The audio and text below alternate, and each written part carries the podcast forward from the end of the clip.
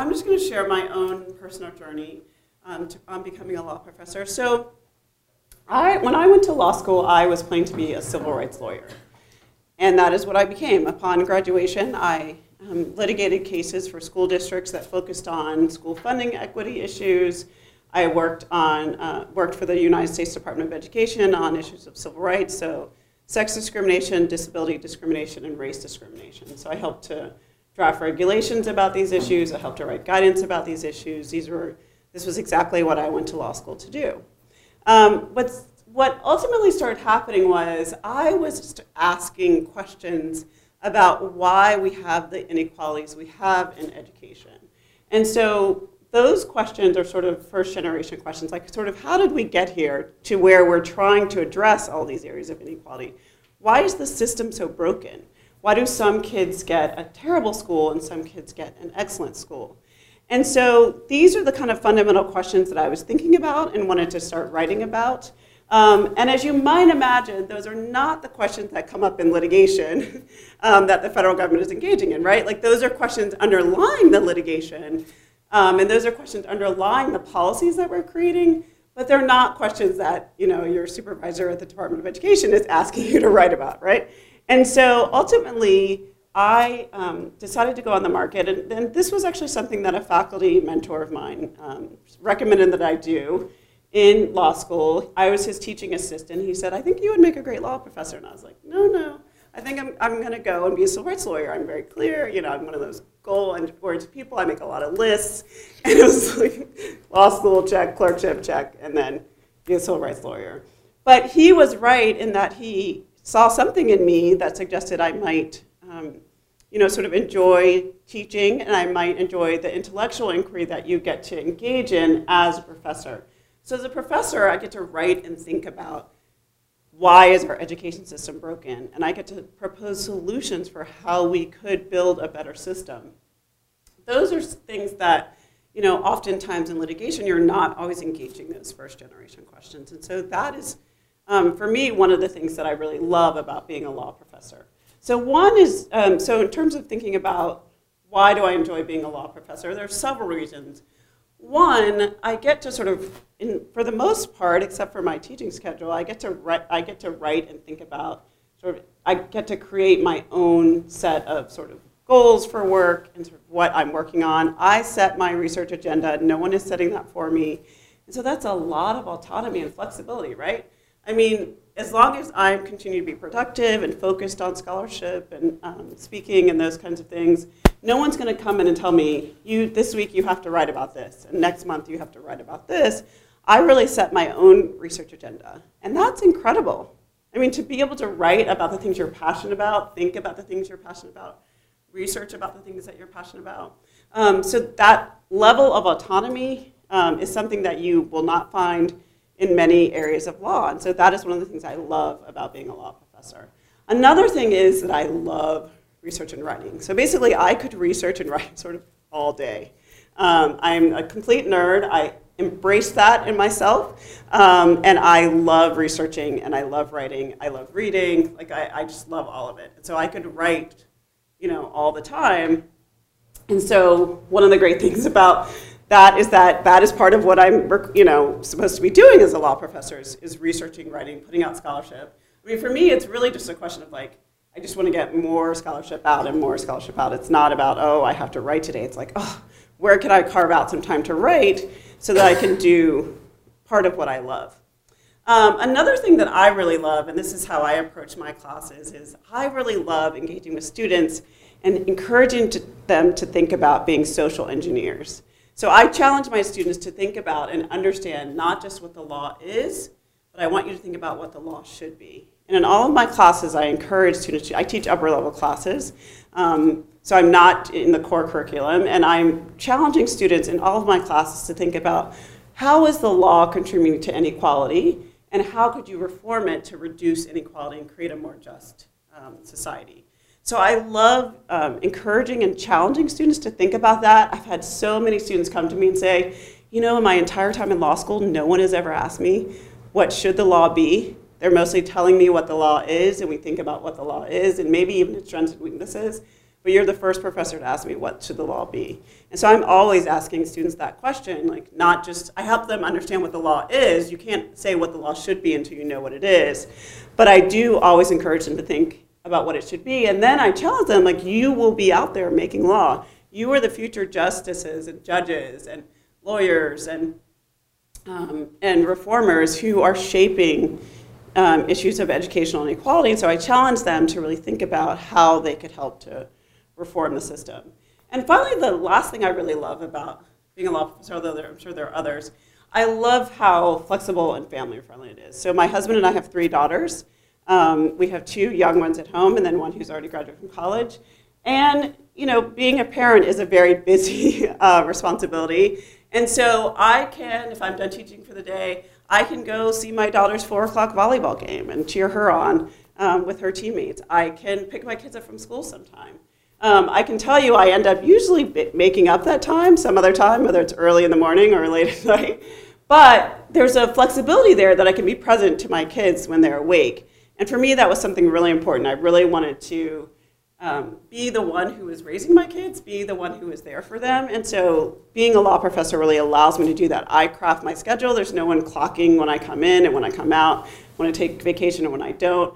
I am productive and doing my job, so no one's sort of tracking. You don't, I'm not tracking my hours, I'm not tracking all of those things. I'm just doing the things that I love, which I do organically, and then I have the space and the flexibility to make a schedule that I can be there for my family and be available.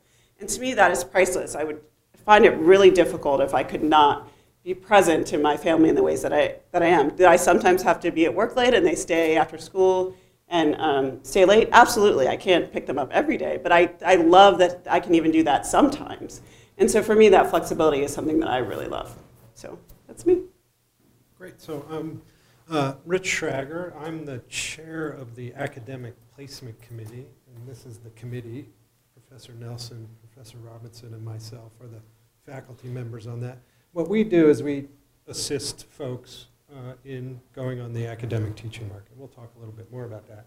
Um, uh, my path to academia runs through also some practice. I uh, graduated in law school. I clerked for a year on the Third Circuit. Then I went into a law firm in Washington, D.C. I wanted to be a trial lawyer. I turned out to be not a very good trial lawyer because I didn't like conflict. Turns out you need to like conflict to be a trial lawyer. I got anxious about conflict, it turns out. So uh, uh, I then, although I, I did enjoy certain practices, uh, certain parts of the practice, um, I transitioned to law teaching by doing a fellowship uh, and teaching some legal writing courses at Quinnipiac University Law School, um, and then uh, uh, went on the teaching market after that. So that was, was fairly straightforward. I had practiced for about two and a half years. I went on the teaching market about three or four years uh, after clerking, so about five years after graduating. That's, that's a pretty standard um, kind of timeline. Sometimes they're longer, sometimes they're a little shorter. Um, teaching is, as someone told me, is a loophole in life, uh, law teaching in particular. Uh, uh, um, you get all those benefits that Professor Robinson talked about. Um, there are lots of ways to be a teacher. You don't have to, we're on the research faculty, which means we do a lot of uh, research and writing, and we teach uh, uh, most of the basic classes in the law school. There are also clinical faculty. There are administrative kinds of faculty that are engaged in academia as well. So there's a, there, there are a range of ways to get into the legal academy. Um, for clinical faculty, for example, they're excited because they get to bring cases and still be active litigators in many cases or transactional lawyers, but they get to work with students and they get to do a little bit of teaching and scholarship on the side. For research faculty, um, the research and writing is a bigger piece of it, uh, um, but also the teaching is obviously a, a, a, big draw for, for, for those of us that do it. Um, uh, let me say a little bit about the nuts and bolts of going on the teaching market, just because it's sort of a mystery. It's actually quite straightforward. You could go on the teaching market tomorrow if you wanted to. Um, it's really the preparation for going on the teaching market that's the important part, but just working backwards. the way we hire uh, at least um, uh, research faculty in law schools is we all show up in Washington, D.C. at a big hotel and we interview folks who have filled out a form and sent us their resumes. It's just a super centralized system. There are anywhere between 300 and 600, maybe some more depending on the years, uh, uh, people who have filled out this form. Um, it's operated through the Association of American Law Schools, the AALS, and it's called the meat market. That's a terrible word for it, but that's what it is. Um, that happens in the fall. Um, it happened a couple of weeks ago, and that's the market, the place where entry level law teachers go. Um, uh, uh, law faculties have a committee uh, that screens the resumes of potential entry level law teachers. Those are submitted to those committees in July or August of that summer and then they reach out to potential candidates between then and the and the um, and the meat market to ask them to come to 20-minute interviews in hotel rooms. This looks a little bit like OGI in a way, but it's in a hotel room, which is weirder because there's like a bed there. And then, um, uh, and then the committee meets with those folks for 20 minutes at a time and then decides whether to bring some of them back for full day interviews. And the full day interviews involve um, office interviews, again, similar to things you might do for, for other kinds of jobs, and what's called a job talk, which for research faculty means presenting a paper, an original research paper, to the faculty and answering questions about it sometimes meeting with students, you meet with the dean, and so on. That's the whole thing. That's how the system works. It's actually quite low cost. It's, it's, it's, um, uh, it's uh, very centralized and, um, uh, and very convenient in that respect. The, the, uh, the working up to that, to getting to a place where you're an attractive candidate, for law teaching is a different matter, and we're going to talk a little bit about that. Um, do you want to talk about, Yeah, yeah, what talk to do about what to do, yeah. Yeah, so you all are probably, if you're interested in teaching, are thinking about what should I be doing right now if I want to be a, a, a law professor. And there's a number of things to think about. So my first recommendation to you is to think about being a research assistant. Why might you want to do that? You are going to need some faculty members who know you well and can speak highly of your work. That can happen from a seminar, a small class. Um, so that's my second re- recommendation. Take some seminars and small classes where faculty members get to know you well. But I really think there's nothing to substitute from being a research assistant, in part because you get a one-on-one relationship with a faculty member. Even in a seminar of 16, there's still quite a lot of people around the table who are sharing their opinion. Whereas when you work one-on-one with a faculty member doing, doing research, you just get that close relationship where they really get to know you and they can talk about your work. They have, you know, when I write um, recommendation letters, I write about the assignments students have done for me. I write about how they did. Were they thorough? Were they, was the memo clear? Was it, you know, I write about their analytical skills. Are they professional, on time? All those kinds of things. All those things are established in this relationship. And so I definitely encourage you to think about being a research assistant. There's many ways to do that a lot. Most of us hire research assistants over the summer. Most of us hire more than one. Um, but also, so you might think about like which professors are working in the areas you are interested in. Um, also, there's something called directed research, um, where you can get to know a faculty member well. And then the other way, kind of the second recommendation is, a, is think about a seminar or independent research. So independent research is another one-on-one chance with a faculty member. The faculty member, you are then um, writing a paper that you want to write, but you have a faculty member supervising you. So that's another way to get to know a faculty member well, to establish a relationship with them, so that when you go on the market, sort of five years later, they, you know, should have a recollection of, yes, I worked with you weekly for, you know, a semester. That's, that's a relationship that is going to stay some, time. So you want to look for those opportunities to have close interactions with faculty members because you're going to need these um, recommenders. Third thing you want to, so those are the sort of first two. First, either a research assistant or director research. Second is a, uh, a seminar or some kind of um, independent research. Third is you definitely want to go onto a journal and write, if at all possible. I know that's not always possible for all journals. I'm actually very new at Virginia, so I'm still learning the journal system here. All the journals are a little bit different, but my sense is there are many opportunities to be on a journal. Uh, and so that's a wonderful thing because there are many law schools who have like three journals, and you have far more than that.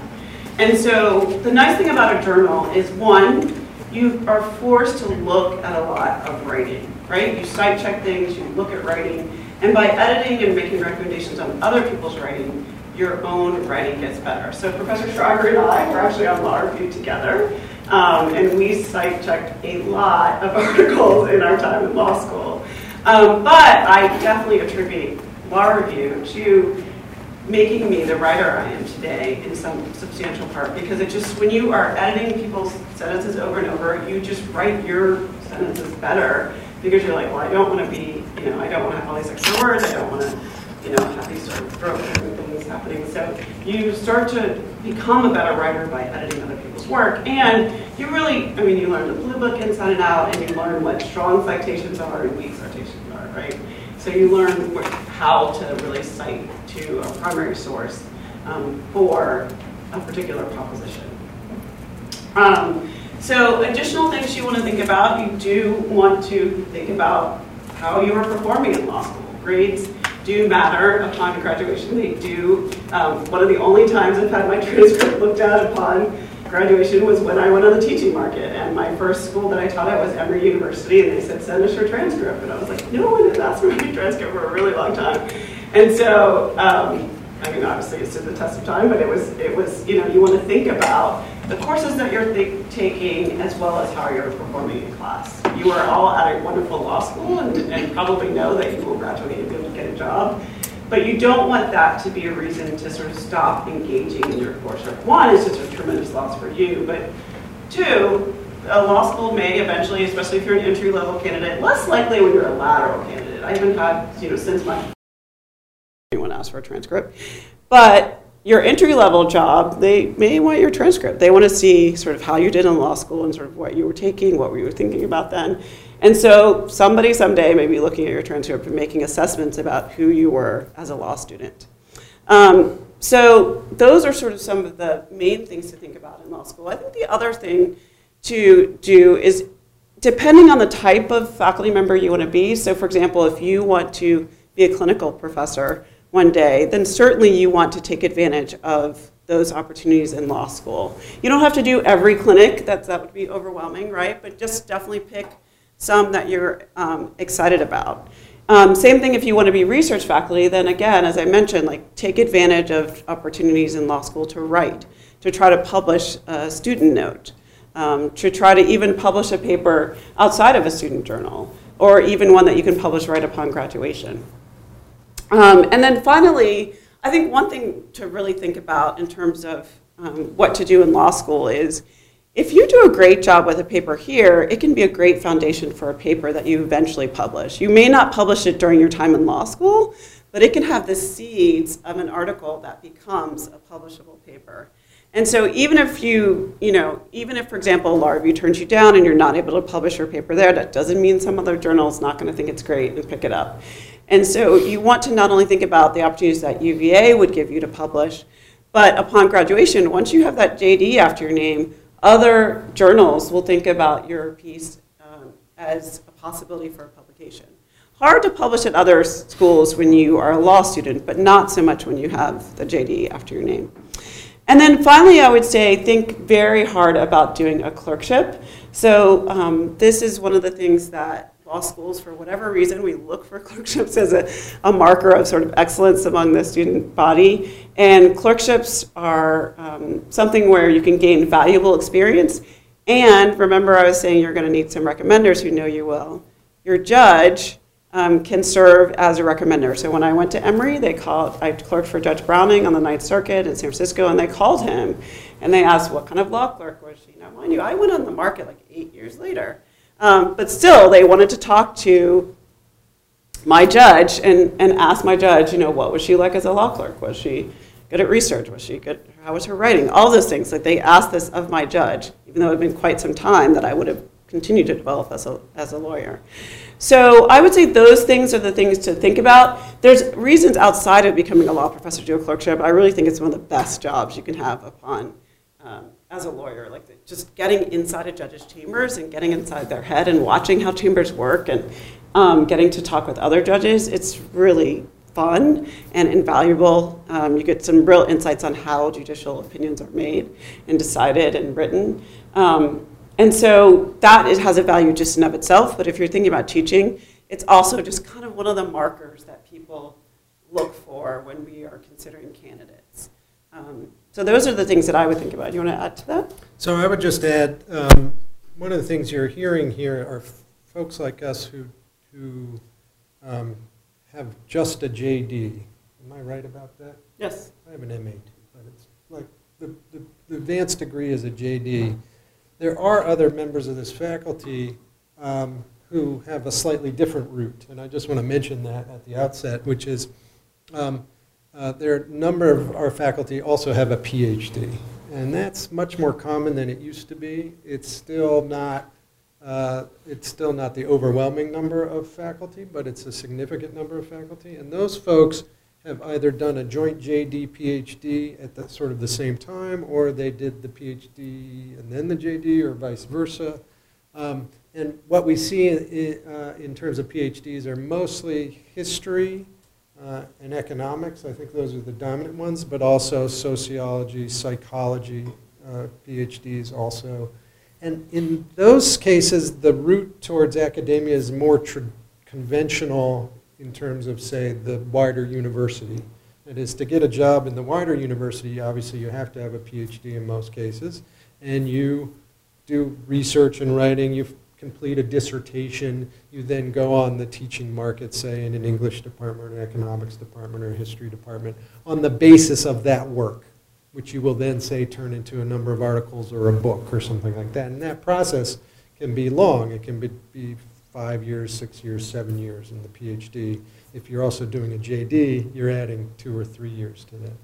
So there are folks that have those joint degrees, and they're doing a more traditional uh, route, at least in terms of the wider university, as opposed to, to, to those of us who have done received a JD, then did some practice, then transitioned to the market. And let me just say something about that transition. In order to transition to the market as a JD, it's, uh, from practice, it's often necessary to get some time off. And either through a fellowship or some kind of visiting, uh, teaching, uh, or visiting professorship. And uh, that's what I did when I taught at Quinnipiac, very part-time in the legal writing program. That gave me time to do some writing, which is what I needed to do. Um, because when you then go on the teaching market, you are competing with some PhDs who have spent the last five years doing, say, a dissertation or a series of articles or working on a book, and you're somebody coming out of practice, you need a little bit of time to also produce some work. What, as a research faculty uh, member, what, uh, uh, what uh, law schools are looking for is some, some evidence of scholarly productivity and promise. Um, and it ranges. Different law schools have different criteria for that. Um, some will want to see a ton of writing, and some will just want to see, say, one or two pieces. Um, uh, it just depends, uh, um, and it's very variable. But, but these are two different routes, and if you're thinking, hey, maybe I'm into the academic route, but I'm, I, you know, I really want to do the PhD as a joint degree, that's another way to, way to do this. Yeah, and I would just add, one of the advantages of doing the PhD is people tend to publish off of their PhD for years after. And so they've done this body of work, and they pump out like multiple papers from the PhD, and usually a book or two from the PhD work. And so that is a huge running start in your academic career. You have all this work to kind of feed off of. You're not doing sort of original research then. You've done the original research during the PhD, and so you start publishing articles, and then ultimately a book or two from your PhD work. And so that is, you know, really gets you on a running start for um, your publishing career. So, should we take questions? Yeah, questions. Yeah. That was a lot of information we just gave you, but we welcome your, your questions. Yeah, How common is it for uh, students to go straight from clerkship to um, legal academia rather than going out to the field and then coming back to legal academia? So it's, it, in the, in the old, old days, um, this is, say, Alan Dershowitz at Harvard. He, he, he graduates number one in his class, he clerks, he clerks for the Supreme Court, and then Harvard brings him back as the youngest professor. And then he gets, he's youngest tenured professor. He'd like to brag, but I had him as a criminal law professor. Um, in any case, um, so we don't do that anymore very much. That is, it's, I think it's probably quite unusual to go from a clerkship right to an academic job, a tenure track academic job, uh, without something in between. It's possible to do that if you've done the PhD first, then you clerked, then, you- because you're actually in the kind of, that's the traditional uh, timing for, for PhDs. But even PhDs do sort of postdoc fellowships in between, much, much more than they used to. So I think for, again, for just the JD who's, say, clerking, um, there's usually some, some period of practice or some fellowship, um, or probably both. Um, What I would say is, it's, it's, uh, law schools are a little wary of folks who have been out for, say, more than five or eight years. I think your, your trajectory is a little Yeah, bit longer, a little bit longer out in the world. Um, uh, Once you're out, you know, past a decade or something and trying to transition back in, that's a little trickier, in part because um, you've been further away from the academy for longer. That doesn't mean you don't do it. Rachel Harmon on our faculty was doing uh, civil rights litigation in the, in the Justice Department for at least a decade and transitioned into the academy. So it, it's, it's not a hard and fast rule.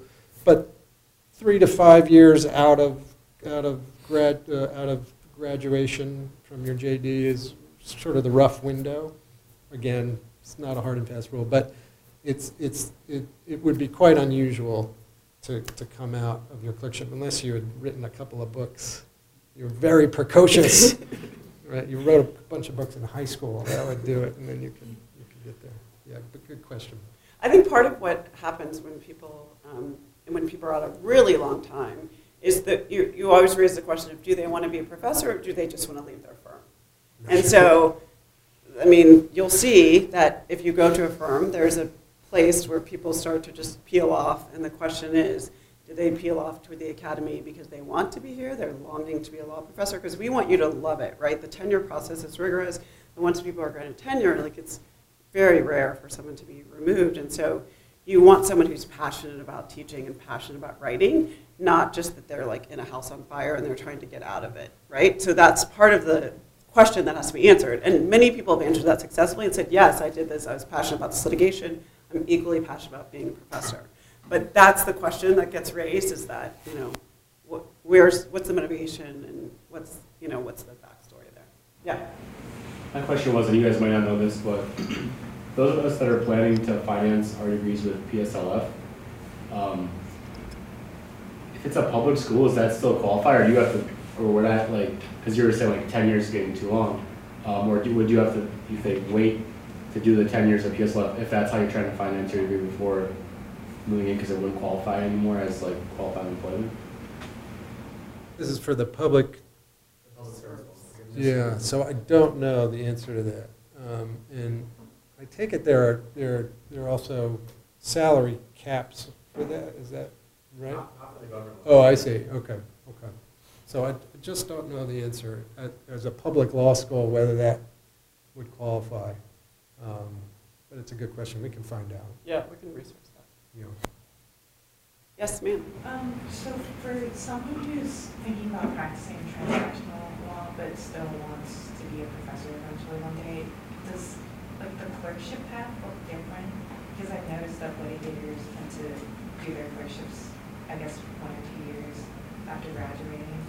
And I, I was just wondering about how that would look for like a corporate attorney who wants to teach. That's a great question. So one of the things to think about doing if you're thinking about becoming a corporate law professor is to think about clerking at the Supreme Court of Delaware. So this is where just so much of corporate law comes from, and so that's a really prestigious clerkship if you're going to go into teaching in that way.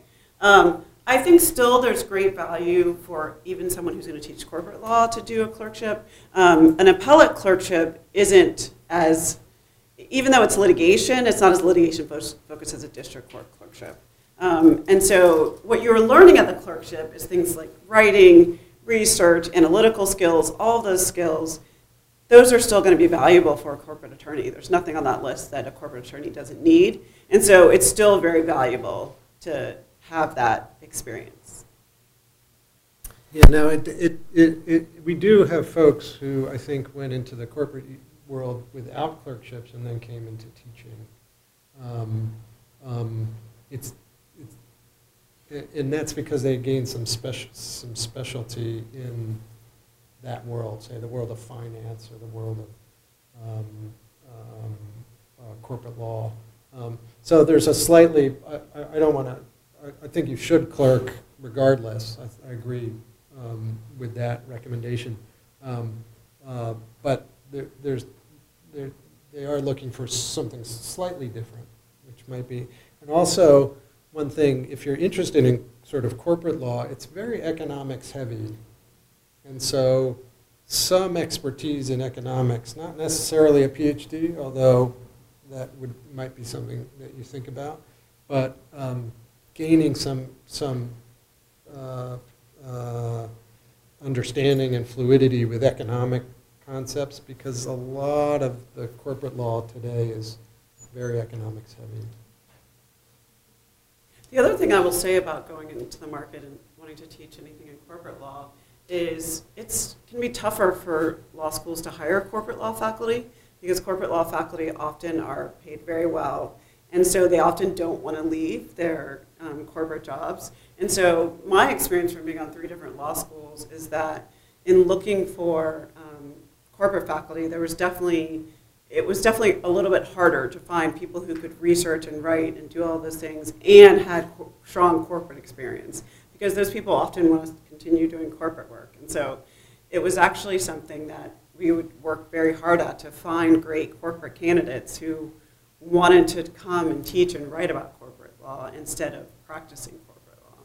So Yeah, and this raises this question about fields, like what, what you might think about studying and being a, law professor. There, there, uh, there's uh, obviously continuous need in law schools for, for teaching the, the, the core courses. And so when, as you think about this, well, which courses did I like? I liked property. That was strange, I know, but nevertheless. Um, uh, and so when I sort of transitioned, I thought, oh, I'd like to maybe teach property um, and write a little bit about property. I also liked my local government law course, so I decided I'd write in that. That's less of a demand in law schools, so it wasn't particularly strategic to think in those terms.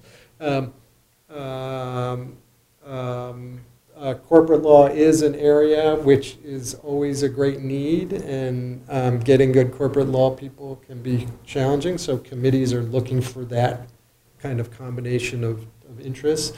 But it's very hard to tell year to year what law schools will need. There was a period of time where intellectual property was something every law school really was desperate for. Um, and they were less desperate for constitutional law, for example. But sometimes that flips, and now there seems to be a lot of, lot of interest in constitutional law. And law schools do hiring very differently. So at UVA, we do look for particular fields and particular class, uh, classes that people can teach, but often we're trying to hire just sort of the best people on the market at the time. That's it's still a consideration what they're teaching, but not as much. There are law schools who say, "Hey, this we need a civil procedure person. They need to be able to teach civil procedure and they need to be able to write in this field as well. Or we need a corporate law person. We don't have anybody teaching corporations. We really need that, and they should write in this field too. So, one of the things folks do as they're putting together their package and this is later in the process, they're thinking about, well, what are the things I might teach? What are the, what are, what are, what are some of the needs that law schools might have? What you don't want to do is be a person who only writes in a tiny little field that is what we would call an- on a committee a luxury item for law schools.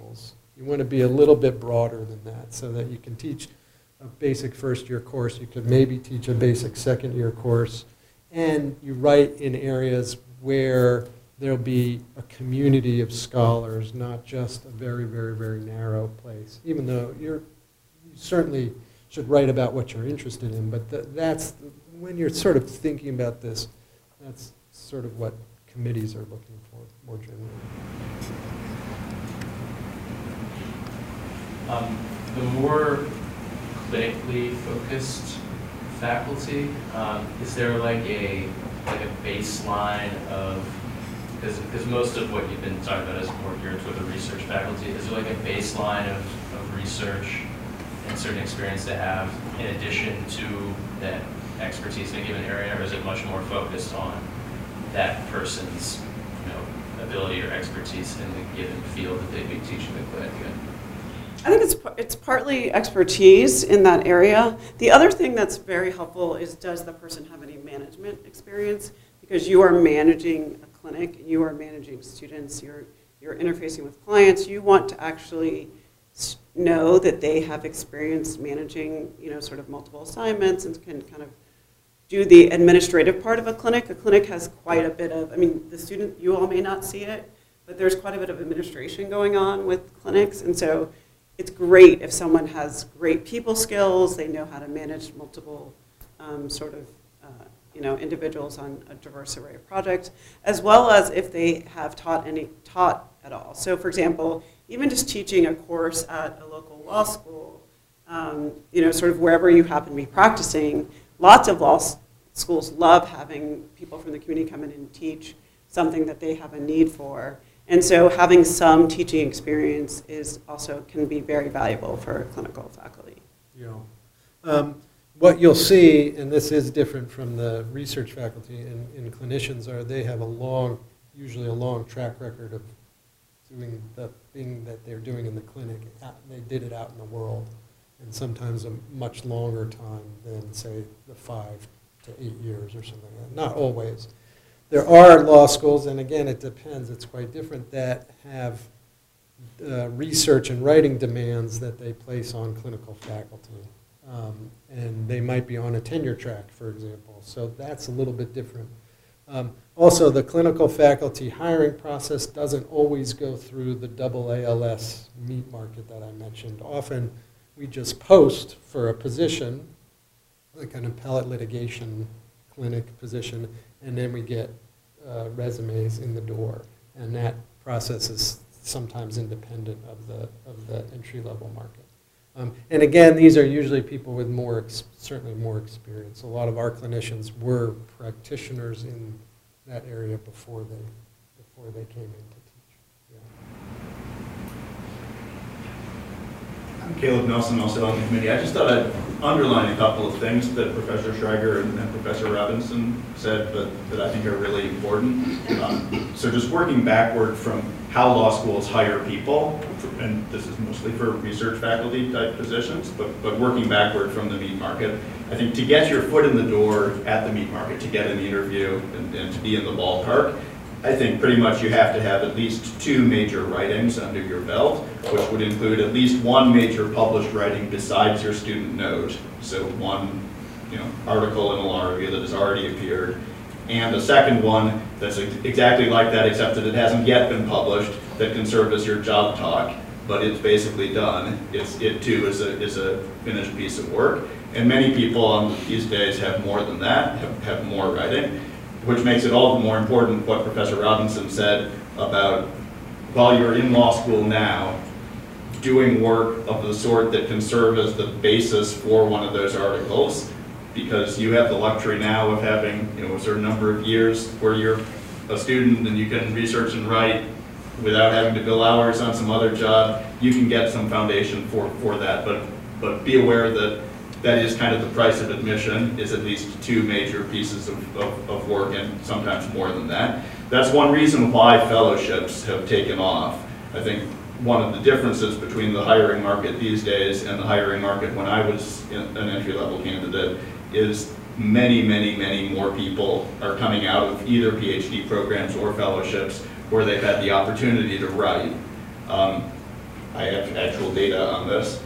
Um, Sarah Lawsky, who's a professor at UC Irvine, um, compiles the entry-level hiring report each year. So this, the numbers are a little noisy because they're based on self-reported data. So just people when they get their jobs or schools when they hire somebody post something, they you know send send Sarah an email um, that gets compiled in this report.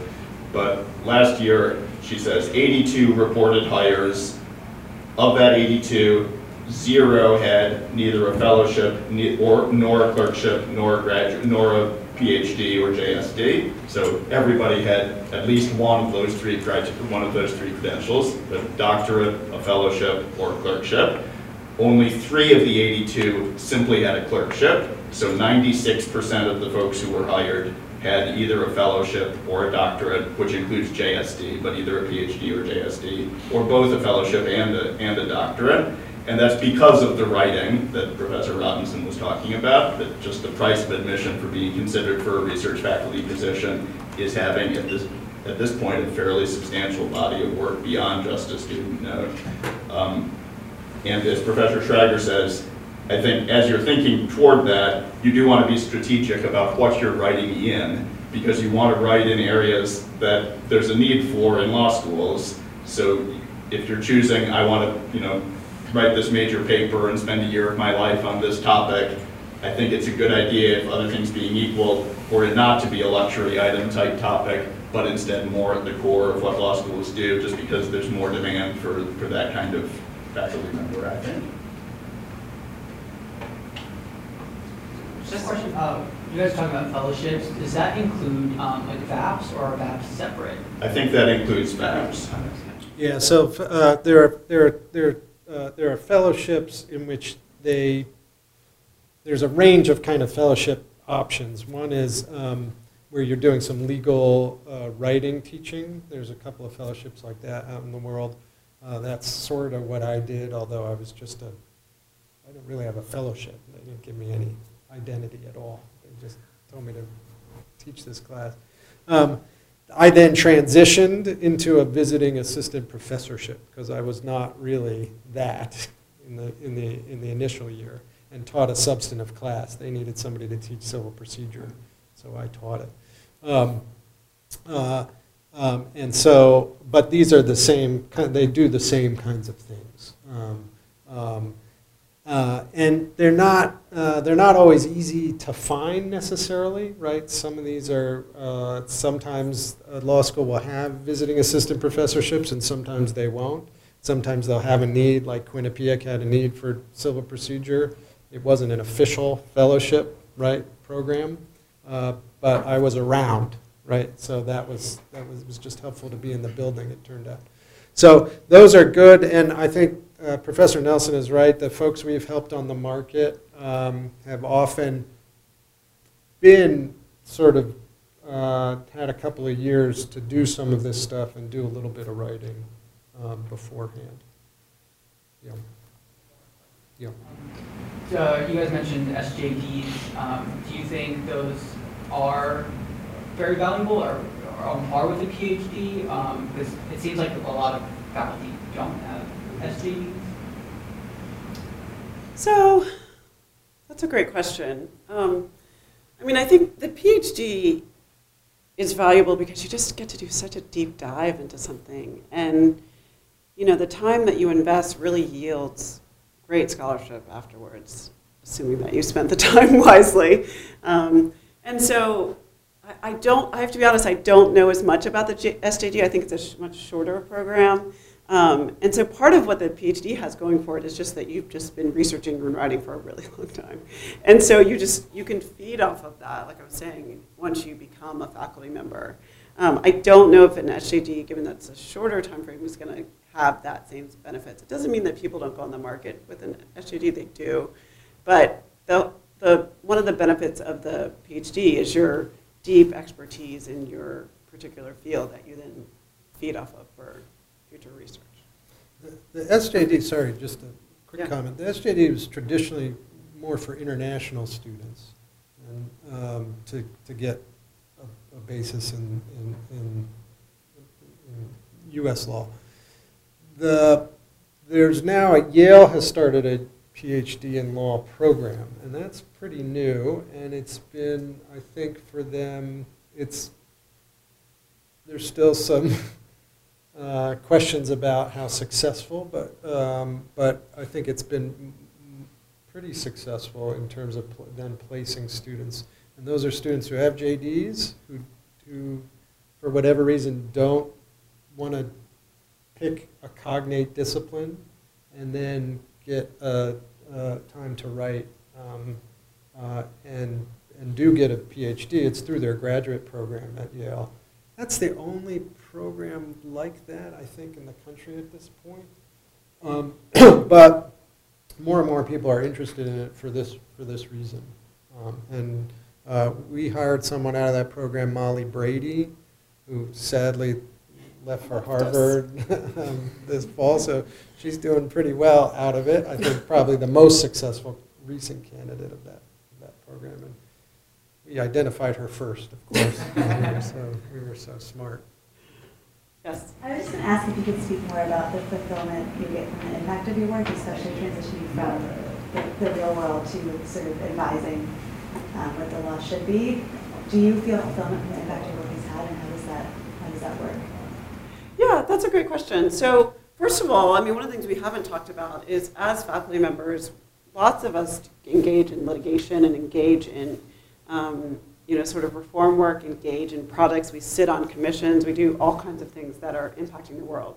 So, our sole impact isn't through our scholarship or through our students. It's that we're out there. Um, we are out there sort of engaging these issues. And so, one of the great things, though, about engaging as a faculty member is you get to choose the projects you engage in, as opposed to your boss telling you what you're about to engage in. um, and so it's great because you have people call you and say, "Can you take on this?" And um, you know, depending on what projects I have going on, which are usually a lot, oftentimes I turn those roles down. But there are times, you know, for example, right now I'm working with a think tank in D.C. because this think tank um, has a broad reach across the country where they're dis- disseminating the scholarship of various scholars around the country to lawmakers to help shape education. So I was like, yeah, that I want to do, right? I want to get my scholarship into the hands of the people. And so that was a you know energetic yes to. Whereas other projects of like, do you want to write a brief or something? Those I'm I occasionally think about doing or take on, but much less likely. Um, um, there is some litigation right now, sort of going through federal court about a federal right to education that I may eventually get a, on a brief on. But that's because I write. I've written two books about the topic, so that's like really close to my heart. Um, but it's definitely so we definitely get to have an impact sort of beyond our um, students and beyond our scholarship. So many of us are just involved in litigation, um, involved with think tanks, involved with reform projects. And so we just have a lot of flexibility to sort of take on those projects. You can only take on so many of those because you have teaching and writing responsibilities. But you can pick and choose the ones that are, you know, sort of just a great fit for you.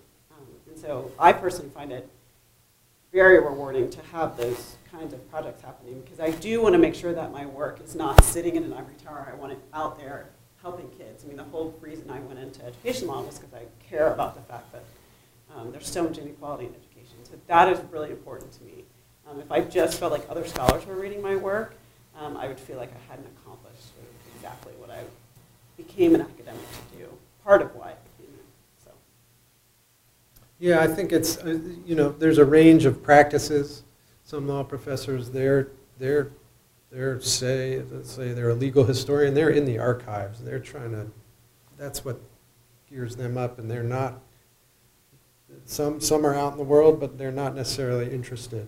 Uh, For other law professors, they're doing litigation and amicus briefs and uh, uh, the American Law Institute and legal reform all the time, and, um, and applying their, their, uh, their scholarship to, to, to real cases. So there's a, there's a nice range of options.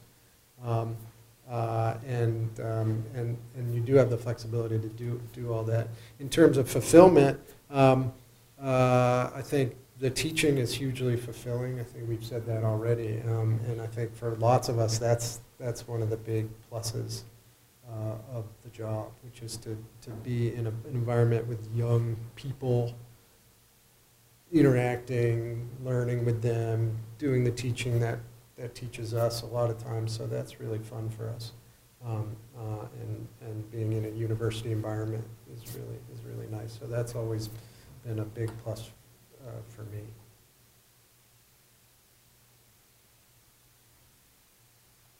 Well, one of the things we want to leave you with as a committee is to make sure that you all reach out to us as you're thinking about the market. And we don't mean like when you're about to push send on the form that goes to AALS, you want to contact us like well in advance of that process. One of the things we're trying to do is encourage UVA students to think about becoming law professors. You all have the credentials to do so, and so we want to encourage people to think about this and part of what's needed is someone to sort of help and guide you, and that's what our committee is for. Even if it, the composition of it may change eventually, the academic placement committee is here to help you um, go onto the market. I know I had a mentor who explained all of what was just explained to you here, but also just held my hand through the whole process because I can tell you, like going and presenting your first paper to an entire room of faculty is an intimidating thing, right? And so what I did um, my mentor set up for me. There were two different um, mock, you know, job talks that I did. So I sat with faculty, a much smaller number, but sat and did my talk, and they gave me feedback on, you know, am I moving my hands too much, which I can, you can tell that I do, um, or am I saying uh too much, or am I, you know, not answering the question, or you know, or you may want to say this, you know, and so I did that multiple times. I can still picture in my mind doing a moot job talk in a couple of law professors' dining room, right? I can still see it, um, and they're faculty at GW right now. Um, but they were helping me and shepherding me onto the market. Well, we want to do that for you all. We have already this year talked with and done sort of mock interviews with candidates who are from UVA who are going on the market, and we want to be that resource for you. So we just want to make sure people are aware of that, that you have this resource, that if you want to go on the market, we are here to support you in doing that. So, Yeah, and all the things before that, so if you have Yes. questions for us, I live over there on the first floor. I live on the third floor for you? now. Yeah, floor, on the yeah. third floor, on the third floor, but come and see us. It's never too early, it's never too late, frankly, but, um, um, and we can talk about it, yeah. um, uh, And, um, um, and after this, if a question occurs to you, we're available to you. So we want to make, make sure, and if you have friends and neighbors who might be interested too, tell them we're here too. The Academic Placement Committee is awesome. They're great people to hang out with, right? And so Definitely. come and hang out with us. Thanks, thanks for coming, everybody. Yes, thank you. it.